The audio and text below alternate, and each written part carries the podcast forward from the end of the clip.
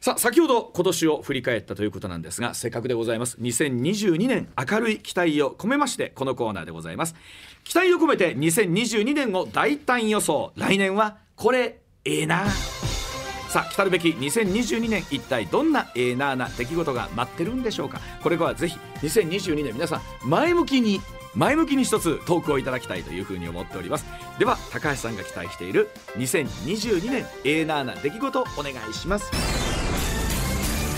夏の参院選で国民が豊かになる。えー、これはさあ夏に行われる参院選政治的には、まあ、もちろん大注目のイベントなんですが、えー、なんとなくスケジュールも見えてきまして先ほど高橋さんからもありましたけども、えー、来年1月17日通常国会おそらく召集ということで会期の延長なければ会期末6月15日参議院選挙の投票日日曜日に行われることを前提としますとおそらく7月10日になりそうだというところなんですが改選数124さあ与党は過半数維持できるのか、えー、立憲民主党共産党今度も共闘するんでしょうか、えー、維新の会えー、その他含めてということなんですがでは高橋さんお願いいたします。あのそうですね。これね、うん、あのえー、っとまあ立憲共産党のままだと、まあ、維新がまた伸びて これで自民党だ、はい、自民党の方もね、うん、あのまあ大体ね今までの政権って1年なんですよね。うんも持ってるのはあの安倍さんと小泉さん以外はもう2000年以降ほとんど1年なんですよね。ねだからねそれ考えると、ひょっとしたら新しくなってねこれで全然違う人が出てくるかもしれないなというふうな期待がちょっとあるんですよ。はあそれで日本の景気が良くなるうん、だからあの全部変わっちゃってもう全然経済政策なんかもドカンといくとかね、うん、もう渋鎮のねあの岸田さんじゃない人が出てきたらね。まあドコンといったりしてね、うん、そうするとね結構ね来年のことを考えるとここいいタイミングでやるとねあの結構あのなんかデフレの脱却とかそういうのもできそうなんであのある意味で結構あのなんかなんていうかないいシナリオを描きやすい時なんですけどね。だからやっぱりそれでも政権がちょっと全然コロナをしてねいろんな耳聞く力でね全く変わっちゃうっていうのもいいしね、うん、でもっとひょっとしたら違う人が出てきてあのもうちょっと積極財政とかね、うん、そういうんであの後押ししてくれる人が出てくるとだいぶ様相が変わると私は思うんですけどね。つまり高橋さんの中では 前提として岸田さんから変わるという前提ということなんですいやあの聞く耳を持ってね、うん、もう全部聞いちゃっていいことを聞くって時もあるかもしれない。今の岸田さんじゃないってですか 同じ岸田さんだけど全然変わっちゃったからああなるほど。岸田2みたいな。須田さんこのあたりいかがですか夏の参院選、うん、だから今の野党の状況、うん、だってね今の新体制になってじゃあ一体最初に何やるんですかって野党共闘の総括だって言ってるんですよ、うん、そんなことやってる場合かと。で自民党は実を言うとこの夏からもう参議院選挙対策始まってるんですよ。あああの1年前から、まあ、1年前から、うん、だからそのね選挙選挙期間というか選挙に向けてのですね準備万端整っている中で、うん、要するに野党はまだ選挙準備すら始めてないっていうんで、はい。うん、これ勝負にならないんじゃないかなって僕は思うんですね。でそう考えていくとこれ自民党このままでいくと勝つぞと、はい、自公は勝つなという、はい、えー、感じがするし、うん、そうするとねここで勝っちゃうとむしろどうでしょうね高橋さん。岸田政権長期政権の目が見えてくるんじゃないかなと。うん、まあ、今までね、うん、あの 1年で終わりますからね。今、うん、なんか3か月のハネムーン期間だけど、それから以降は、いくらでも批判が出ます、うん、出やすいと思うんですけどね、私はあんまり長くだって正直言うとねこの政権でややってたらちょっとボロボロですよ。私ね行政マンだったか思うんだけどね、うん、全くほとんどもう手をなしてませんけど、ね、そこでねちょっと伺いたいのは、やっぱり景気次第だと思うんですよ、これ7月の参議院選挙のタイミングで、例えば株価も下がりました景気も悪化しました、賃金も上がってません、はい、やっぱり経済っていうのはやっぱり有権者に対して大きな影響を与えるから、うん、経済がこの6月から7月にな関してたい間にどうなってるかにかなりかかってくるんじゃないかなと思います、あのいつも石田さん参議院選挙はねお給をする選挙やっていうのはよう言ってありますよね。選挙報道してると、うん、参議院っていうのはその政権選択とか何でもなくてむしろ、うん、あの政権にお気を据えたれという選挙になってるような気がするんですよね、いつも。でその重さが大きいかちこかだけの違いで、あのお気を据えたれという感じにいつも思うんですよ、あの選挙は。この夏までの間に一体先おっしゃったようにどんなことが起こるかによってお給のサイズが変わるわけですよね。そうそうそう。でであのそこでね時々あの有権者がねこんな大きなもぐさつもりはなかったけどない時は時々あるわけ。なるほど。こんな大きかったなみたいな。やけどしてるんでみたいなのあるんだけど、はい、あのまあそこまでいけへんとは思うんだけどな、うん、あのたまに地滑り的にみたいな感じがありますよね、常連さんはどう読んでらっしゃいますか？私ねあのちょっと一個変化を感じてまして、あの今回の衆院選以降ね、あの各社のその世論調査で、維新がね、あのちょっと桁が一個上の支持率出てるんですよ。なんかねこれあのオリンピックのレガシー効果みたいなやつでね、あのオリンピックってやると訪日外国人の人数がその高止まりしたままずっと減らないと、オリンピック終わった後ね、まあ普通はですよ。まあそん。なような感じで、維新もあの選挙を経てからなん。か立憲民主党よりももう世代によっては上みたいなのが定着してきていると。ってなるとこれもしそのまああの岸田政権に対する批判がわーって出た時に、また受け皿維新になるとか、はいはい。もしくは国民民主が伸びるみたいな感じになると、はい。はい。はい。ちょっとまあ衆参ねねじるまでいくかちょっと厳しいんですけどね、前回自民党バカ勝ちしてるんでこのね、はい。参院選ね、はい。ひっくり返すのは結構難しいかもしれないですけど、まあ、ねじれに近いところまで行った時には、まあ、参院をこう運営するにあたって維新や国民民主の意見を聞きながらやらなきゃいけないと。はい。となれば、まあ、豪族大好き岸田さんもですね、少しは変わるかなと、令和の検問政治みたいなこと今やってますから、ね、もう比叡山だ、ね、幸福寺だみたいな感じの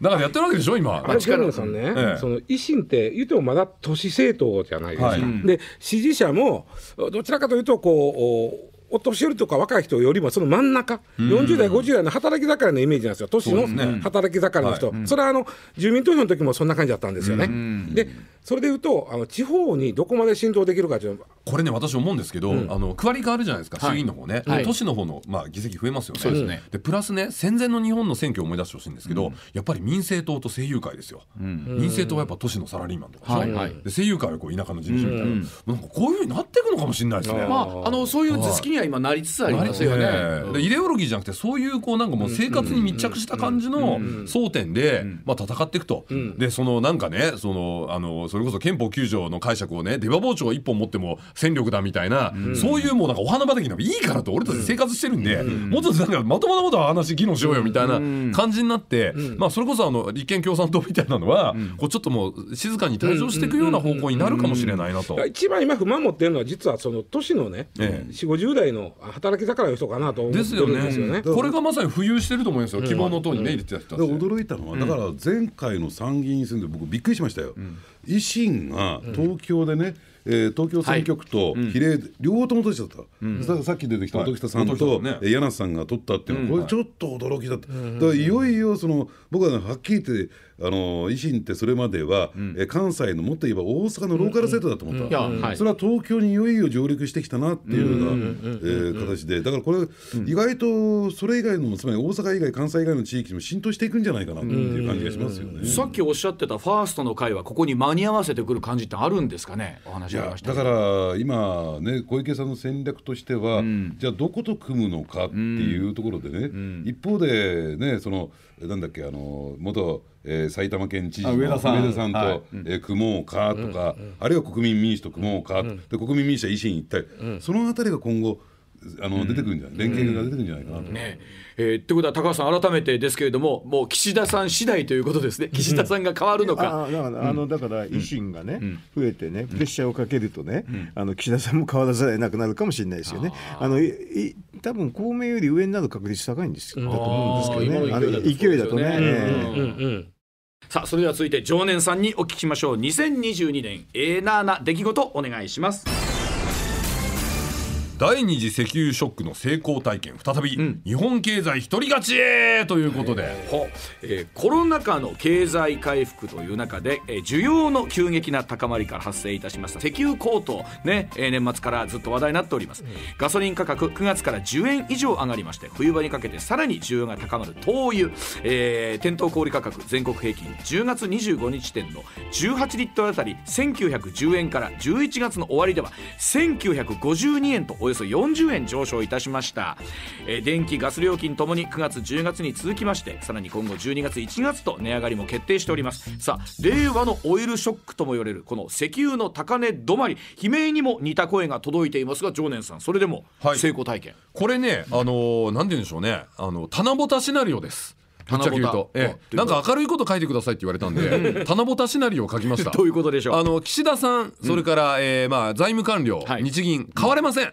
あの緊縮大好き、はい。増税大好き、はい。えー引き締め大好き。もう変われないんです、ん。でも引き締めをすることによって経済が調子良くなった体験っていうのが、この第二次石油ショックなんですよ。あそうなんですか？そうなんです。んん第二次石油ショックの時には原料であるね、まあ、いろんなものが原料になったり燃料になってるこの石油が入ってこなくなって、ね、物作れない、はい。せね、供給力がもうこうぐーっとこう減っちゃうわけですよ、でそこにねお金ジャブジャブ出しちゃったら、ただでさえ物作れないのにお金バーンときて、はい。ね、すごいインフレになっちゃうでしょ、はい。でこれやったのが実は第一次石油ショックの時これやっちゃったんですよね、これで狂乱物価になっちゃったと、まずいということで2回目はですね、ちょっと引き締めて、あんまり物買えねえなぐらいの感じに絞ったんですよ、はい。そしたらそのあの減った供給力と減った需要がもう奇跡的にバランスしてですね、うん。ほとんど何の影響もないまま第二次石油ショックを日本は通過してほう。アメリカインフレに超苦しんでる日本経済その後バブルへゴーンとこう行くわけですよ。ほこれまさに棚ぼたなんですけどほでもし石油が上がりまくると、このキッシーのあの緊縮がちょうど良いぐらいにこの 偶然ちょうど良いぐらいこの供給力に見合ったぐらい需要を絞って、はい。うまくバランスしちゃうとこれいくかもしんないよと、はい。1980年代アゲイン、はい。うるせえやつらですよこれある意味。これは高橋さんに聞きましょう今の理屈はいけそうなんですか？理屈としてはね。理屈。ありえると。一応は。ありえる可能性はだから結構ね。えだって今回だってあの補正予算だってね、はい。あの小規模すぎてね、はい。実はねアメリカなんかでどうして金融引き締めやってるかって結構簡単なんで、はい。あの財政出動ね GDP の25%やっちゃったから、うん。実はね潜在成長力を超えちゃったわけね、ああ。だから引き締めやるんだけど、日本はまだだいぶ余ってますからね、はいはい。うん。だからね、これはねあの引き締めをややがうまく働くっていうのはほとんどないんですよ。や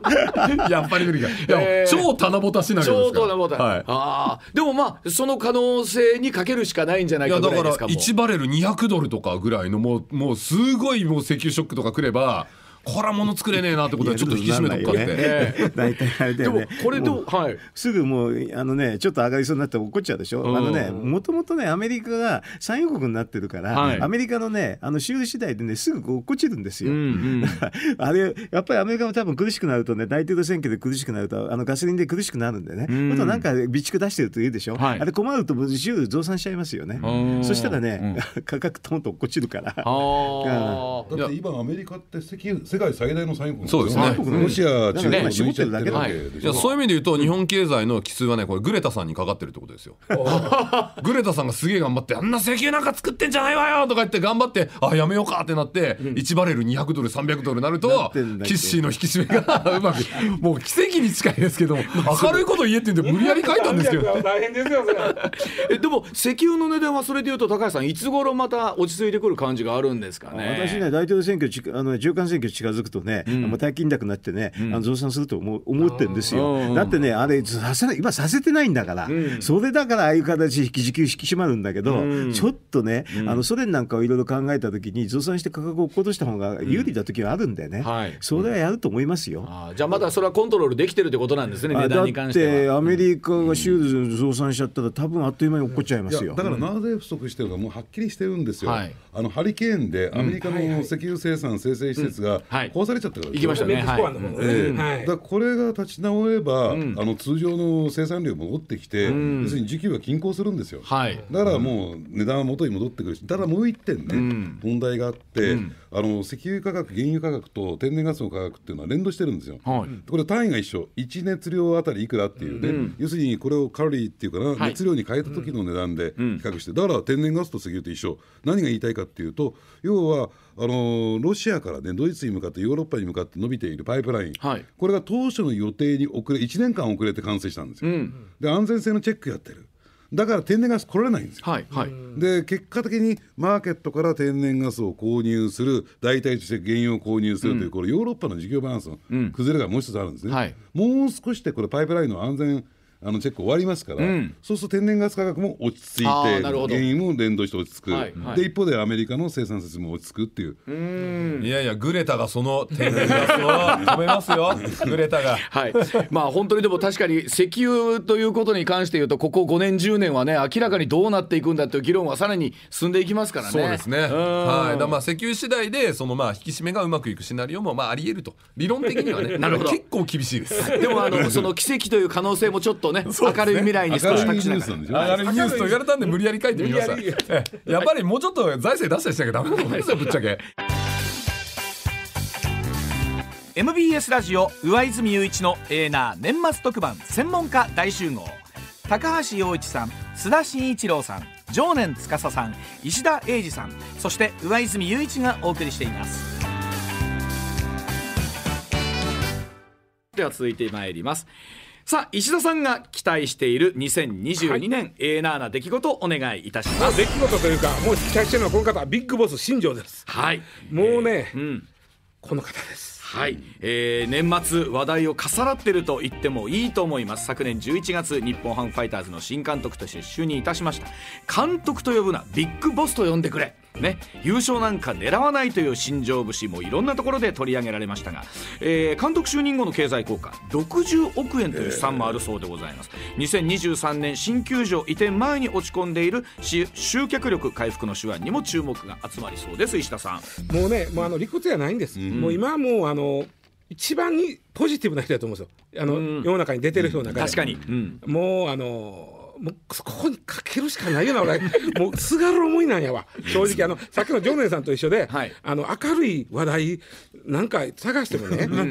これ以外ちょっと思いつかへんのよ。ポジティブさってね、すごいわ。もうもうあのでと独特の美学。はい。あのね、いろんなこの人の心情語録ってあんねんけどその中で一つにね、いや今やから言うけど、実は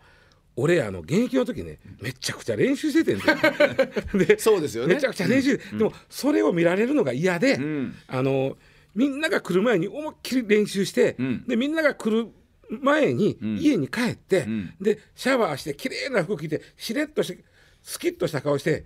何も練習なんかしてないよっていう顔で球場に入る。あね、ででもほんま俺めちゃくちゃ毎日練習しててんっていうのがね、うんうんこの美学がまたねーはい。なんかのと来年合いそうな気がする。結構なんかこう古い体質がお好きなスポーツの方も、いや新庄さんを認めてるっていう方は須田さん結構多いですよね。で加えてあのグローブも現役時代からずーっと使ってるグローブなんですよね。そうそう。メジャーも含めてね、道具を大事にするっていうのはやっぱりね、えー年齢いった、ね、人たちがやっぱりグッときちゃいますよね。ね。意外と意外と野村さんのことあの信奉してたりするんでずっと育ててもらったって恩があるみたい怒られるけど、なんか野村さんと新庄さんってさ、なんかこう新人類と旧人類みたいなイメージない？そううん。あります。うん。それが意外となんとこう、通通じてるというのがね。でやっぱりタイガースファンとしても、なんか新庄ってあの我が子みたいな感じがまあそうですよね。る日本ハムにちょっとね出稼ぎ行ってりますみたいな、そういう そういうそういうのを応援したいですよ。面白いことしてくれるかなっていう。でも、えー、と石田さんに挙げていただいたんですが、えー今度ひ、えー日本ハムの新しい本拠地となる北広島市、はい。ここを、まあ、エンターテインメント都市一つではそう、えーラスベガスのような街にしたいと。いう、まあまあそれはね、それは簡単な問題ちゃうけども、そういうなんかなんかえなんか面白いことしそうじゃないこの人、で球場ができたら、そのまま核にして、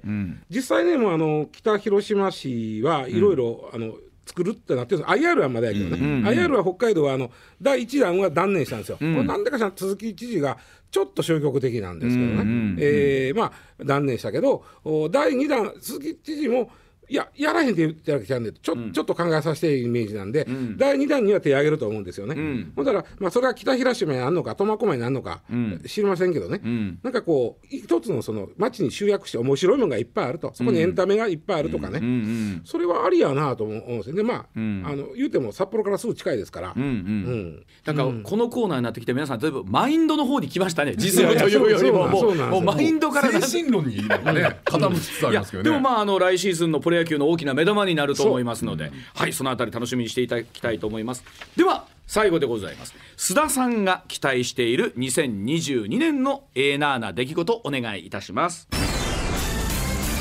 日本の半導体産業の復活があるかも。はい半導体不足もう言われて早1年ですけれども、いよいよ私たちの生活にも大きな影響出始めているんですがえアメリカのある調査会社の報告によりますと世界の半導体の発注から納品までに要する時間昨年1月の14.1週からなんと10月点で21.9週と大幅に増加をしております、えーテレビ洗濯機冷蔵庫などの家電、えーそれからパソコンゲームなどの精密機器さらに自動車に至ってはもう新車の納入入数ヶ月先1年待ちなんていうケースもあるそうでございます。さあその半導体産業の復活ということ須田さんいかがでしょうか、ええ。あのこの半導体に関してね、我々が理解しておかなきゃならないポイントって2つあるんですよ。はい。で1つは何かというとこれからね本格的な IoT 社会インターネット・オブ・スイングスという、ありとあらゆるものがインターネットに接続する時代が、ね。まあ、5G、6G の時代にやってくると、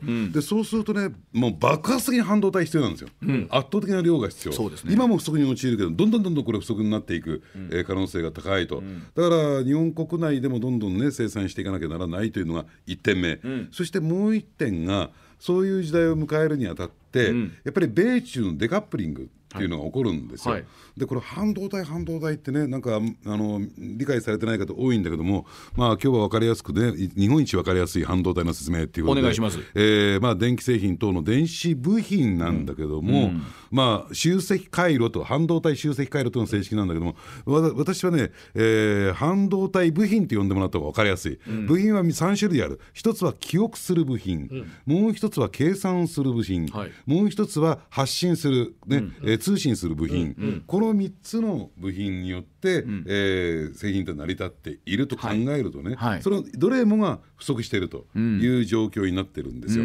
でところがですねこれ中国の部品をつまり半導体を使うと、もしかすると情報が流出してる、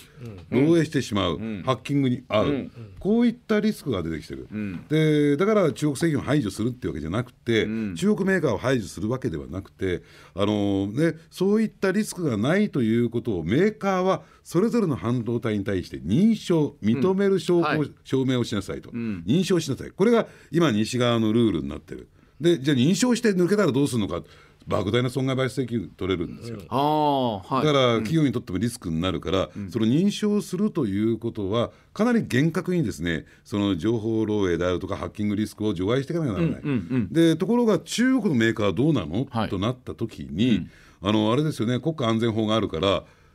ね、流出せざるを得ないんですよ。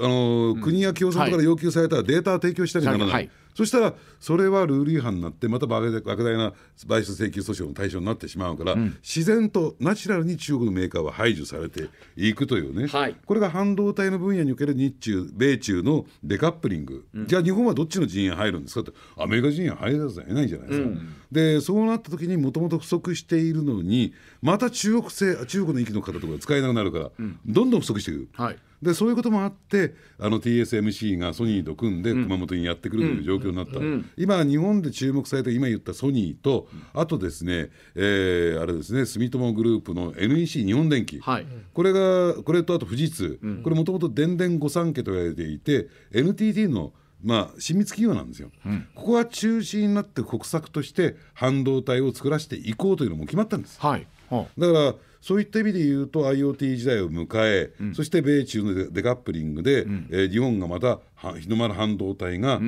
ー上昇基調に乗ってくる可能性が極めて高いなと。あの先週の放送で常念さん、はい。半導体を作るのは非常にもう安くて、そうなんです。コストに見合わないとはい、うん。あのまあちょっとラジオなんで見えないと思うんですけど、はい。グラフで言うとこうこの辺のこうボリュームゾーンのね すごいこう儲かるところからこう、はい。もう本当にもうサイズが大きくていいからもうなんか、あの湯沸かし器に入ってるようなところまでこうずーっとこうね、はいテールがこうね、なるわけですよ。はい。でこのもう後半半分のところで半分ぐらいあるんですけどこれ安くて、後ろ半分のねテールの部分で,、はい。で誰も作んないからこれは品薄になっちゃうと、ん。でここをじゃあ作るにはどうすればいいかというと、もうね工作機械です、あの半導体欲しいとか自分で作るっていうような感じになると、はいはい。で半導体の生産ラインをもうなんかあのあれですよ。あのウォーターサーバーみたいなサイズでできるような技術が今日本にあるので、はいはい。こういったもんが普及していくと日本がもう本当にその、まあ、半導体作ろうと思ったら日本の機械買うしかないねみたいなふうになれば、まあ、日本の日の丸半導体では復活するのかなと。おっしゃったようにその半導体って、ええ。ものすごいナノサイズのこんなちこちこいやつは高いんですよね。高いそれ高い。であの前言大きい目に見える、僕らが湯沸かし器につまめるやつとかこんなでかいんですよ。でかいでしょ、パソコンに挿すようなやつとかあんなやつは、はい。はい。あんなやつは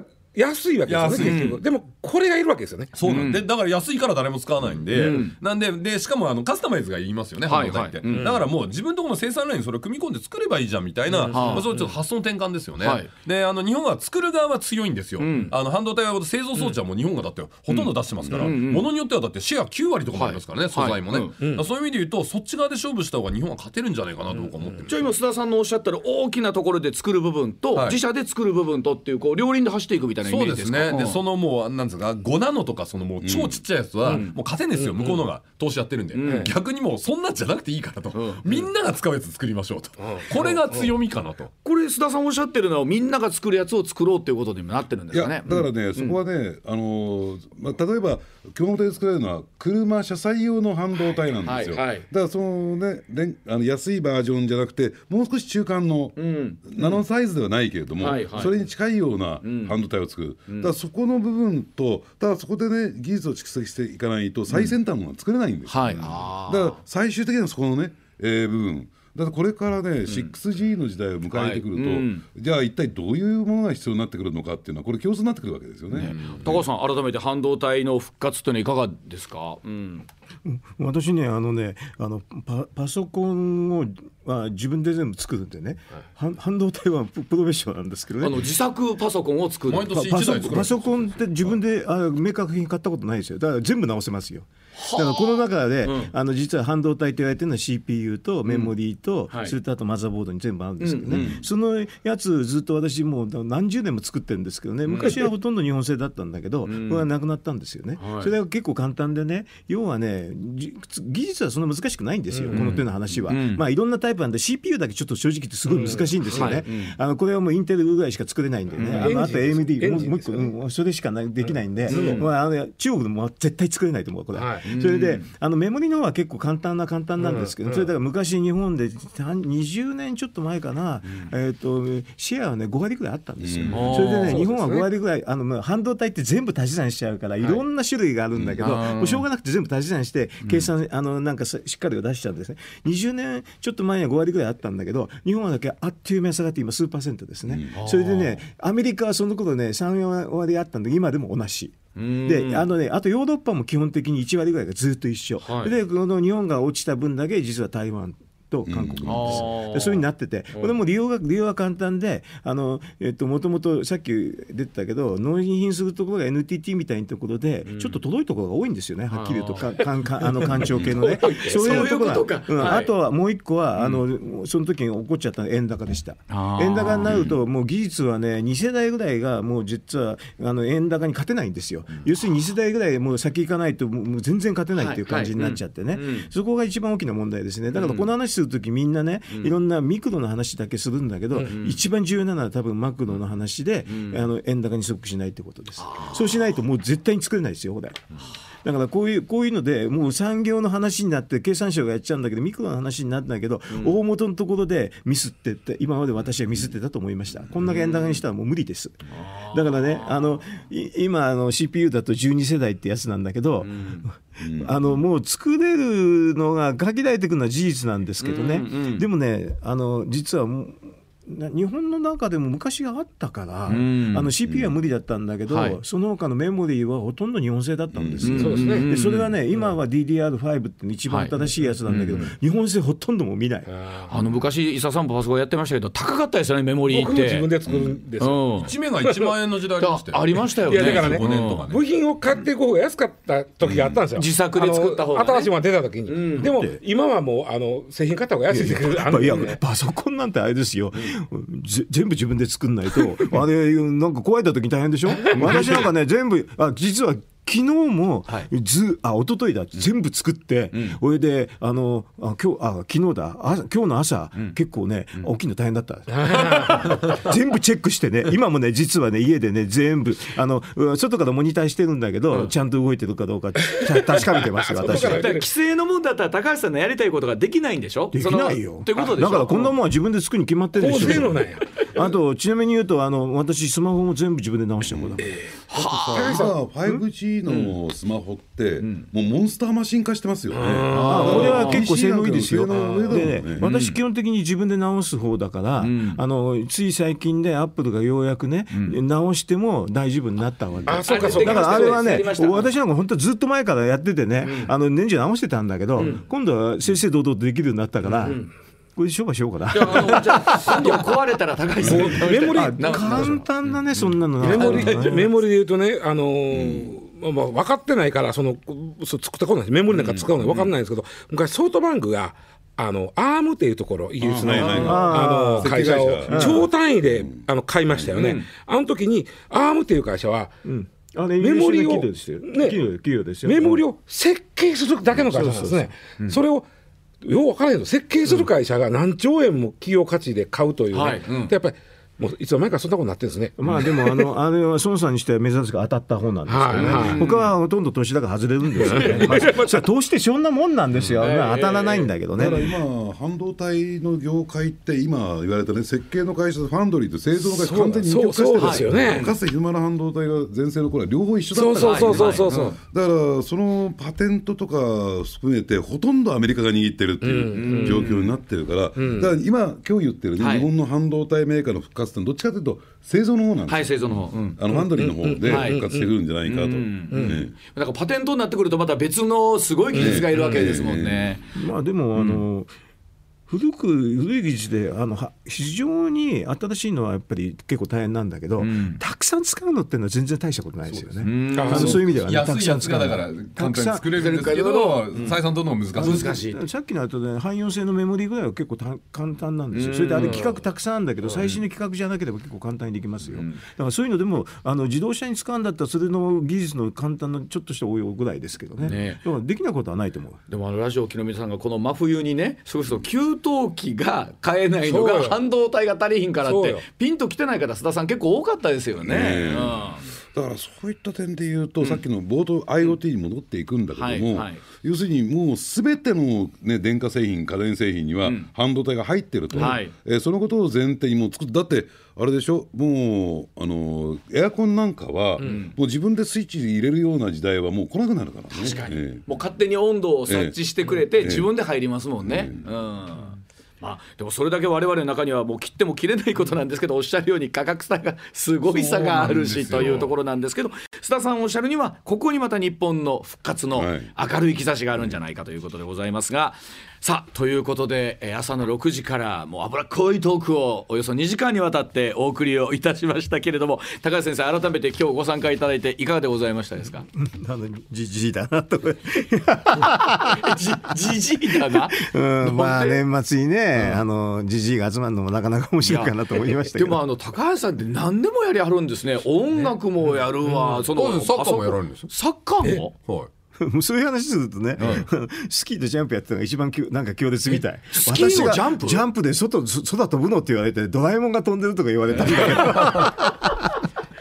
まだまだ知らない高橋真一先生がまだいらっしゃるということで2022年掘り下げていきたいと思います、常念さんいかがでございましたはい本当にあのなんか大阪の番組ね、あの今年初チャレンジだったんですけどね、はい。なんかうまいこと馴染んできたかなとや。自分で思ってるんですけどね。ありがとうございます。一応こう見えてもハーフですからね。ハーフ？ええあの父は関西人なんで。引き続き来年もお付き合いよろしくお願いします,、はい。よろしくお願いします。須田さん改めていかがでございましたでしょうか？いやーなんか関西にいるんだか東京にいるんだか分かんないような今。そうですね。東京でも会う人だ。あたちが多いんで、ただね思うんですよ、あのーやっぱりねあのーなんですか新しこうリモートでもね、技術が新しくなったことによって、はい。なんかね、どうですか？あのスタジオにいるかのように確かに。喋れるっていうね。全然違和感なくお三人と喋らせていただいてます。うん。すごい時代になったなと。リモートっていいですね。いや便利。もうもう正直言うとね、ね寝床から話してるんだけど、言っちゃったら。いやこれがあの別にどんな格好してやってるんですかってこと興味ないですしでしかもね、空気感だけは関西になっちゃう。大阪になっちゃう。んですよ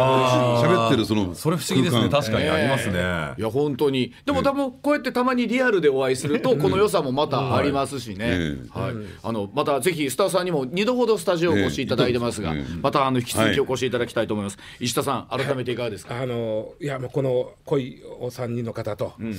えーよく今日はお前はやったと自分で褒めてあげない そう濃いですよ石田さん。そうですか？十分